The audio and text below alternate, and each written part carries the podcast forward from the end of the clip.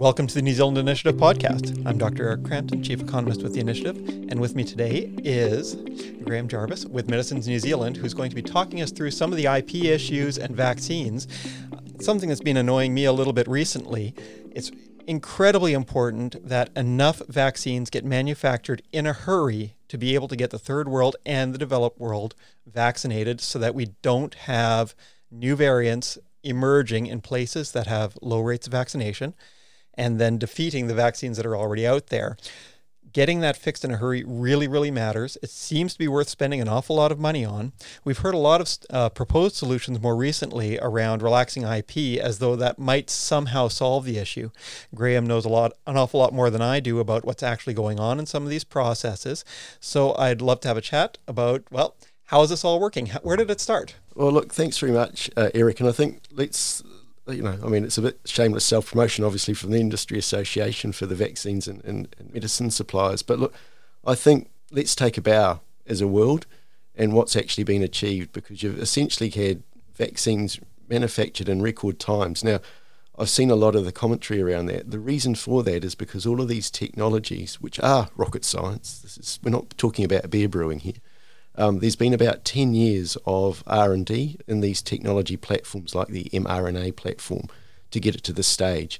The fact that we've got the vaccines out so quickly is a testament to that, as well as being able to collaborate with governments around, you know, improving the regulatory approvals process as well to sort of fast track that, but maintaining safety for the patients who are taking it, which is the world, as well as the efficacy so that they actually really do work and, and protect against COVID 19. So, I mean, I think that's the first thing. Um, the other thing to note is what's actually at, at play here, what the risk actually is, which is really that at the moment we're looking at by the end of this year, 10 billion doses would be feasibly able to be manufactured and made available to the world. That's both developing world and developed world as well.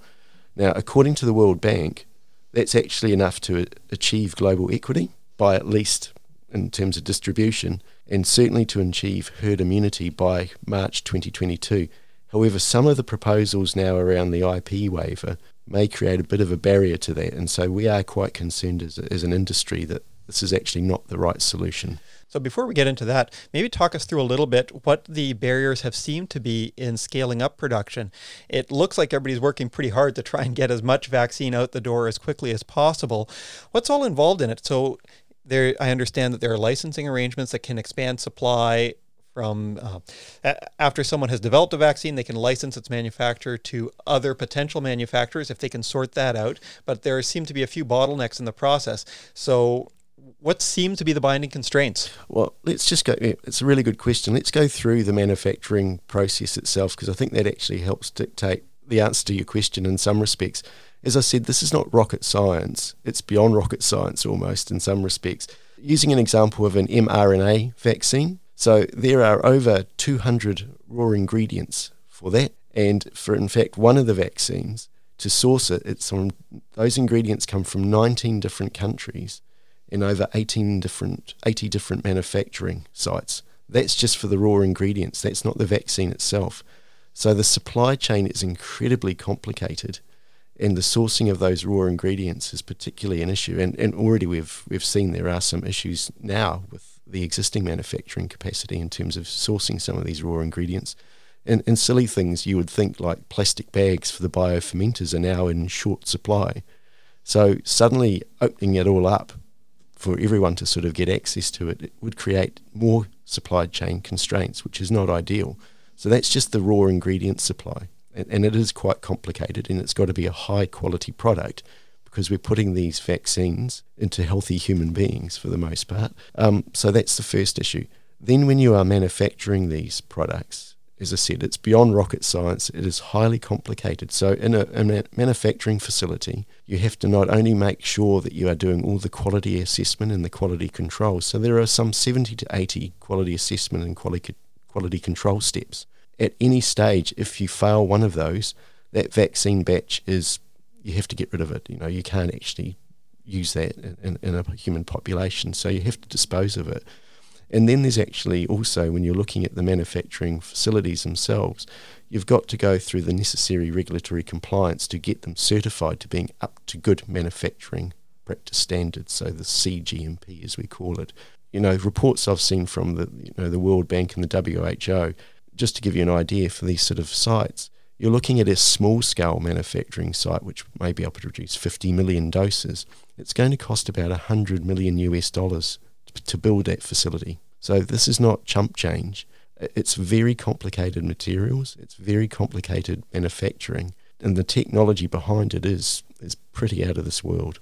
I've heard some discussion about um, export restrictions on some of the raw materials having been important. The United States, for example, put in legislation making it hard to export some of things like bioreactor bags if manufacturers in the U.S. are having a bit of a hard time with their own supply chains. How substantial have those been in constraining manufacturing in other countries? Quite substantial, and that's why we as an industry globally are saying, you know, there are other solutions to this, and it is around getting rid of some of the trade barriers that are currently in place, such as even being able to export some of these vaccines, as well as the ingredients and some of the materials needed. So I think that's one of the potential solutions that needs to be looked at by the, the WTO, the World Trade Organization, as well as the World Customs Organization as well. We've got to get better free flow of these materials, of the ingredients, and the actual vaccines as well. Yeah, I think that very early on in all of this, uh, New Zealand had been part of a multilateral agreement against trade restrictions on the export of medical equipment or bits that are necessary. I think we'd done that in, in, in league with Singapore and a few others. Has that then fallen through, or just important places like the US never really liked the idea? Yeah, I think it's still what we'd refer to diplomatically as a work in progress, but I, and I think it's something that we really do need to look at as a potential solution. So, I mean, uh, you know, even the fact that there are tariffs on some of the ingredients, and and actually the vaccines. So, I mean, we're in a pandemic, people. So let's actually say, for the world's population's health, we need to be thinking globally about releasing some of these these tariff barriers and, and certainly looking at improving the customs regulation as well to allow things to, f- to flow more easily to get better facilitation because you want to get these vaccines to the people that need them, which is the world. Maybe walk us through a little bit more on how licensing arrangements work on these things, because I think people might underappreciate some of these. It isn't that there's just some big plant in the U.S. that's manufacturing everything. If I've understood things correctly, AstraZeneca has licensed its tech uh, to India or to plants in India, to Brazil, Mexico, Argentina, China, South Africa. Johnson Johnson has licensed to Spain, South Africa, France. Sputnik has licensed. Sinopharm has licensed. Novavax, they've got licenses licensees out there too. What happens when one of these developers tries to come to an agreement with a manufacturer in another country about manufacturing the vaccine? How complicated is that process in getting the tech into a new plant? Everything's complicated around these vaccines. And I think the critical thing to understand is that globally, you know, we've we've now got over 275 manufacturing partnerships going on just for these existing vaccines. And remember, these over 200 in development, but you know the top 10, let's say, so particularly the top four or five that you've just mentioned, and a few others. I mean, these have a number of manufacturing partnerships already in place. And what the companies do is to, to, to look at the license arrangement or a manufacturing partnership. They look at the capability. So you've, it, it's a highly, as I said, it's beyond rocket science. You've got to look at the capacity and the capability of the potential manufacturing site um, and say, have they got the staff? Have they actually got the equipment to do this? And will it produce a product that's going to meet the specifications that will allow the regulator to tick off and say, yes, the quality is assured, the safety is assured, and the efficacy is the same as you know a batch that may have been made by by the company that actually developed it. So it's almost like an agreement to actually, and, and so the companies have scoured the world to find the man, the manufacturers who are actually able to do this in a re- relatively rapid time frame, obviously, because we're trying to get the pandemic vaccines out there as soon as possible. So they have done quite a good job at the moment to actually get all of these agreements in place. And, and you've mentioned AstraZeneca. I mean, that's got over, I think, 45 now partnerships just for its vaccine, not just in India, but in other countries as well. You know, and, and the other thing I would say, and it is a plug for the industry, but those big companies such as Sanofi, who are experts in vaccine development, and unfortunately, one of their vaccine candidates fell over. Rather than just sitting back and going, Ugh, they actually said, okay, well, okay, Pfizer, okay, Janssen, you know, we'll actually, we've got capacity, we'll, we'll manufacture in our sites. So for the RNA vaccines, they've got the capability. And these are not small companies in terms of their ability to manufacture large, large batches of doses. So they are collaborating It's not just a competition, it's not a race. They are truly collaborating to actually get as many vaccines out there at, at a relatively low price. And we can probably talk about that as well, because that's one of the bugbears I've got with some of the commentators around all price, price, price, and profit.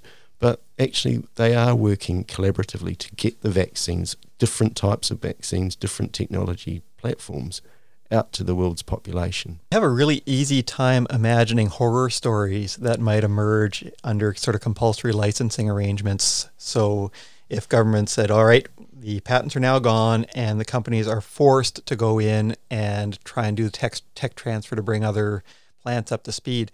There are so many ways I can imagine that going wrong. Has, has this sort of thing ever happened before? And what happened? Did it pan out well? Yes, it has happened before, and no, it didn't pan out very well. So, in one case, um, I believe in South South America, in an unnamed country, um, but they took a compulsory license on a product, uh, despite having had conversations with the company in terms of you know price point and everything else. And and, and, the, and the companies do get involved in those negotiations, and prices vary across the world. So, you know, a lot lower in, in developing nations. I want to make that very clear. So they took a compulsory license and spent two years trying to manufacture the product, uh, made a very inferior product, potentially risking people's lives that were going to take the medicine, uh, threw in the white towel at the end, and basically said, um, okay, would the company actually come in and help us with the technology transfer and, and actually partner, so collaborate on a, on a partnership? And that's what ended up ha- actually happening. And the company, of course, said, yes, well, we want to do that because you know your population needs the medicine, so let's let's do that.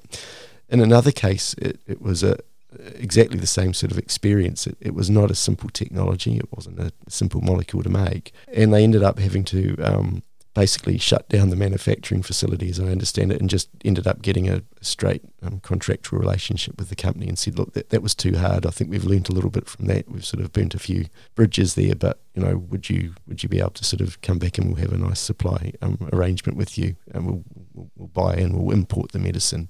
So it doesn't. It's not simple stuff. This is rocket science and beyond.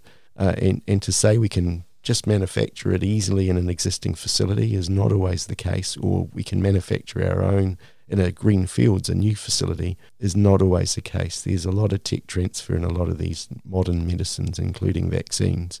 And sometimes these compulsory licensing things just are disasters. And no one wants to do that. I think globally, you know, our industry wants to actually have it as a, a collaborative licensing arrangement rather than a, a forced a licensing arrangement, and that's exactly what they've been doing with the COVID vaccines, is, is, is working in a collaborative manner to get the licensing arrangements done.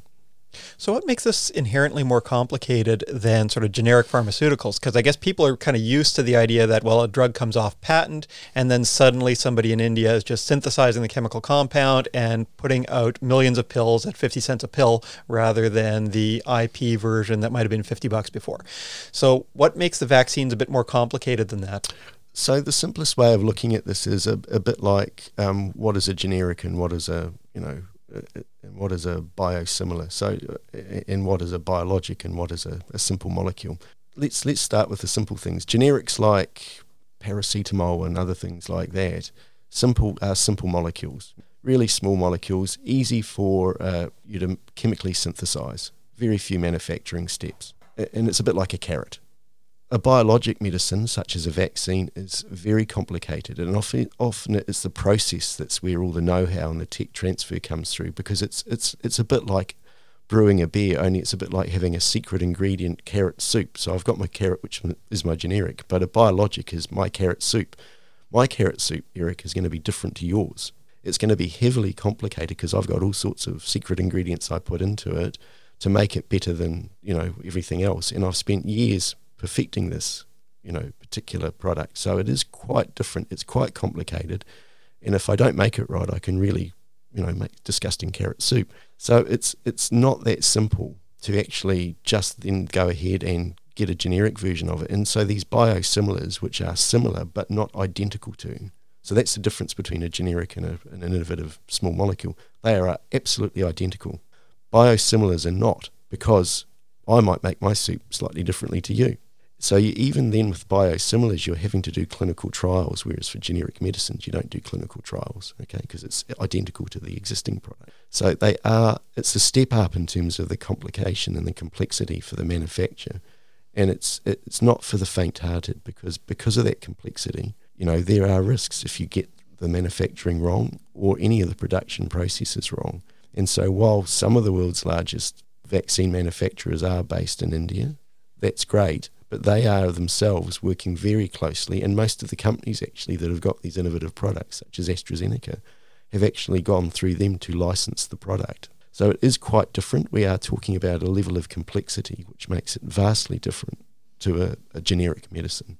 One of the analogies that I've kind of liked is that you can buy the, there's a famous restaurant in the US called the French Laundry you can buy the French Laundry's cookbook, right? It tells you all the ingredients for all of their dishes. But I'm going to guess that most people who buy that cookbook, their kitchen isn't going to be Michelin rated immediately, right? It's a little bit more complicated than that. And when the famous restaurants start opening up branches in other cities, they send their chefs out to make sure that everything's working right, that the lines are set up in the same way that the mothership restaurant had theirs set up, because the soup is otherwise always going to be a little bit different. How much of the kinds of process that you're talking about wind up being in the patent filing. So when a medicines company sends in its patent application, it'll have sort of the main thing uh, just explaining what it is, then a whole pile of additional files that explain some of the process around it. How much additional sort of practice stuff is just impossible to encode? A lot of it. In, in short, is the answer, and that's why it's the technology transfer that's really critical. I mean, you can pick up a patent and have a look at it, but essentially, it's it's really just a, a piece of paper, uh, uh, you know, and that's that's our point that is not going to help you manufacture a vaccine at a suitable standard that's going to be both safe and effective for the for the population. So it is around the technology transfer. I mean, the analogy is, and that's actually what the industry is saying, help break down some of the barriers is actually allow for the technology transfer to go on, but re- recognizing where the technology transfer is actually not going to help. So there might be some places, you know, some countries that think they've got you know, manufacturing capacity. You may send someone over for some tech transfer and they'll go, well, look, realistically, this is going to take years to get this facility up to spec to actually manufacture at a standard that would be suitable for the regulators to sign off and that people would be actually happy to, to you know, put, put the vaccine that's been manufactured into someone else's arm. So there is that real quality concern that you would have, and that's why the tech transfer will be quite important, and that's what's going on now already. I mean, there's tech transfer going on in these existing manufacturing relationships as well. So it's that that is a really good analogy, Eric, that you've given. That's one of the things that's then worried me in some of the talk about just waiving or voiding patents or suspending TRIPS for the duration of um, COVID for these vaccines I'm imagining that when the developer of a vaccine and the original manufacturer of it go out to make a licensing arrangement with another company, they're doing a lot of due diligence to make sure that all the lines are working and that you're not going to wind up with bad batches some of the discussion on waiving patents, they kind of hand wave then about what the tech transfer step that might come afterwards, saying, well, the governments would have to force that somehow. I have a hard time seeing how you could really do that, though, because in a normal licensing arrangement, the developer would be able to look at a plant and say, well, this will we can actually get this one up to spec, or no, this would take years and we're going to get bad batches. Let's just leave this one off.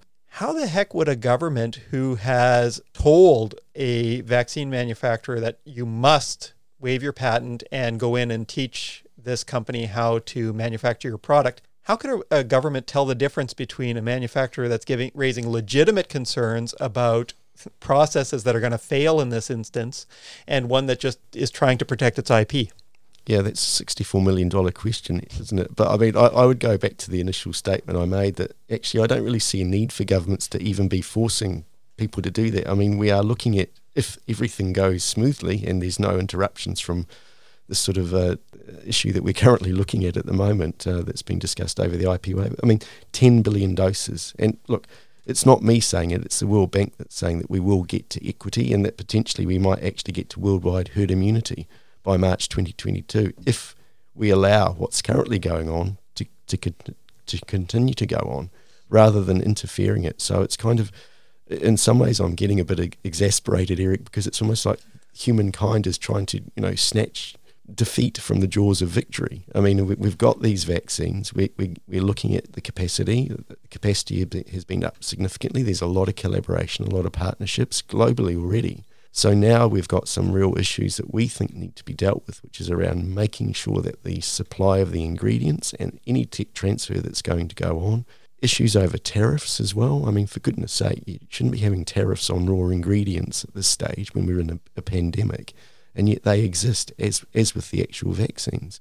And I actually think there is a question to be asked of a lot of the developed nations, such as the UK, the USA, Europe and, ourselves. I mean, we have actually got on order, you know, enough vaccine for three times our population. So we should be giving it to COVAX and other facilities. And I understand, you know, the New Zealand government, good on it, is talking to Samoa about some of our uh, additional stock to give to them. So there's a role for governments, but I don't think it's around doing IP waivers. That's that's not going to solve the problem, and that's too low hanging fruit, to be honest we've got to look at the other issues and, and, and look at solving those. Uh, absolutely. It's only governments that can waive tariffs or get rid of those and some, some of the regulatory blockages that they put in place.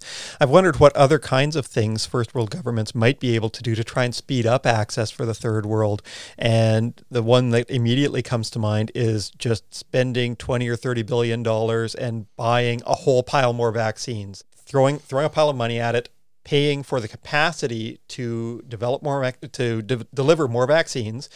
And once this capacity is then in place it can just keep producing more vaccines because so often the framing has been well if New Zealand spends more money on it it's just taking vaccine away from places that might need it more. If instead you're contracting for the capacity to keep producing more well everybody gets more. How realistic are some of these options of just spending more to try and get more. I've tended to see these as providing the incentives to figure out ways around some of these supply bottlenecks because if you're paying more money per dose, then you've got more to play with in trying to find innovative ways around the issues. Look, I mean, I, I think there are a, lot of potential solutions. I mean, I think the issue is the time frame that you're actually looking at, Eric. I mean, it, you know, I will give you know the Bill and Melinda Gates Foundation you know a lot of kudos here pretty early on they spotted the same issue that the industry saw, which is it's about the capacity.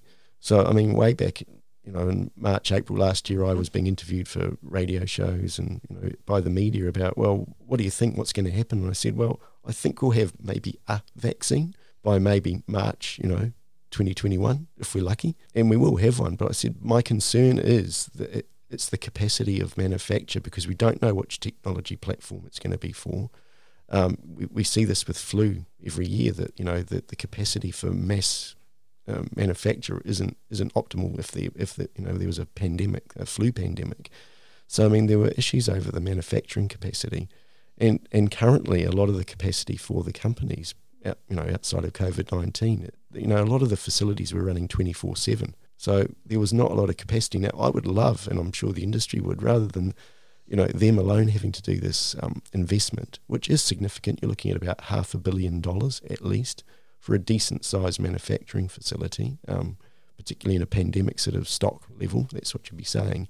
To actually say, well, let, us co-invest, you know, and, and there's benefits. I mean, you as an economist will know tech transfer is great because you're going to end up with a highly skilled workforce working in a vaccine manufacturing facility. You know, I'm not saying you could, maybe in New Zealand, who knows? So there are a lot of tangible benefits and, and maybe co-investing. And, and the US did do this um, with its Operation Warp Speed. I think it looked at co-investing, helping with some of the manufacturing capacity for some of the leading candidates as well. So I think that's actually a solution. It's money where the mouth is, but I think there are still tangible economic benefits. And, and unfortunately, to your, to your listeners, I don't think COVID 19 is going away.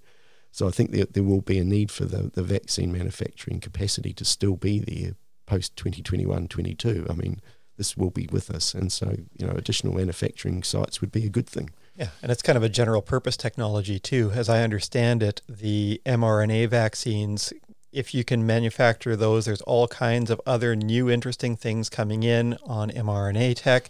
Last month, we saw the announcement of a malaria vaccine using mRNA techniques presumably a plant that can make MR, mRNA COVID vaccine would be able to make mRNA malaria vaccines or um, who knows, maybe cancer vaccines down the track, yep. right? I've seen some proposals from Australian economists around government investment there in developing some manufacturing capacity in Oz. Were that ever to happen, it would seem like a great idea for New Zealand to jump in, sort of pro rata share by population for a share in the capacity of the plant. Well, that's right, and, that, and that's exactly what the Australian government actually did. So um, CSL, um, which which is a pretty big vaccine manufacturer globally, actually as well, and does does a lot of the flu vaccines. Um, I mean, the Australian government invested in there to actually help them get one of the the, the AstraZeneca vaccine, which which despite what you read in the newspapers, I mean, it is highly effective. Just look at the UK; it's been very successful in terms of, and, and it certainly protects people from um, serious COVID, in the serious COVID rather than the mild symptomatic one, which is you know eighty percent. The twenty percent of cases, I think the efficacy for protection uh, is about ninety-five to ninety-six percent. So it's very high for the, even the AstraZeneca vaccine, which we hear a lot about they put investment in. They worked with CSL and they worked with AstraZeneca in a collaborative manner to get the technology transfer done. I understand as sort of breaking news, and you may have picked this up, that there was some talk in the Australian budget overnight about an mRNA capacity as well. And I think one of the states is also looking at that. So they're really rolling up their sleeves to say, exactly to your point, looking long term, probably isn't going to go away, COVID 19, but the platform, the technology platform itself is bespoke, but we can change it for different targets, different illnesses. And, and isn't that a great thing? And it's about, you know, high tech, a high tech sector, which is exciting. This is all really encouraging. It looks like there are ways to get this problem solved. It's just frustrating that political discussion has been around sort of old style debates about that I people seem to have gone back to the arguments that they were having five years ago about the role of profit in healthcare, about the role of intellectual property, whether patents are a good idea or a bad idea. They've gone back into those old frames and are missing what is actually bottlenecking supply right now and keeping us from getting the world vaccinated in a hurry. So I'm sure that it's even more frustrating for you than it is for me. And I hope that our listeners will have gotten some uh, additional appreciation of what's actually going on out there. So thank you so much, Graeme. This has been really enlightening for me, and I hope for others as well. No, thank you. And, and my, my parting sort of comment would be, you know, collaboration is the key here, not only between governments, but also with the, with the industry. And, and through collaboration, we've already seen what has been achieved in terms of getting these vaccines out in, in under a year to the world. And I, I know everyone wants to move forward – but just understanding that normally you're looking at 10 or so years for, for vaccines to actually make it through a pipeline, but through collaboration, look at what has been achieved. And I think let's collaborate on coming up with some of the solutions to actually making sure that we get equitable vaccine um, access to the developing world as well. And it's it's getting there, but we've got to actually look at some of the difficult to answer questions and solve those, not looking at the low hanging fruit, as I call it, around IP and saying, well, we'll waive that and everything's going to be okay. No, it's not. For the, the, the topics we've talked about are the ones that actually need to be dealt with, Eric. And I'm hoping through collaboration and common sense, we will actually get there. Graeme, thank you so much. Thank you.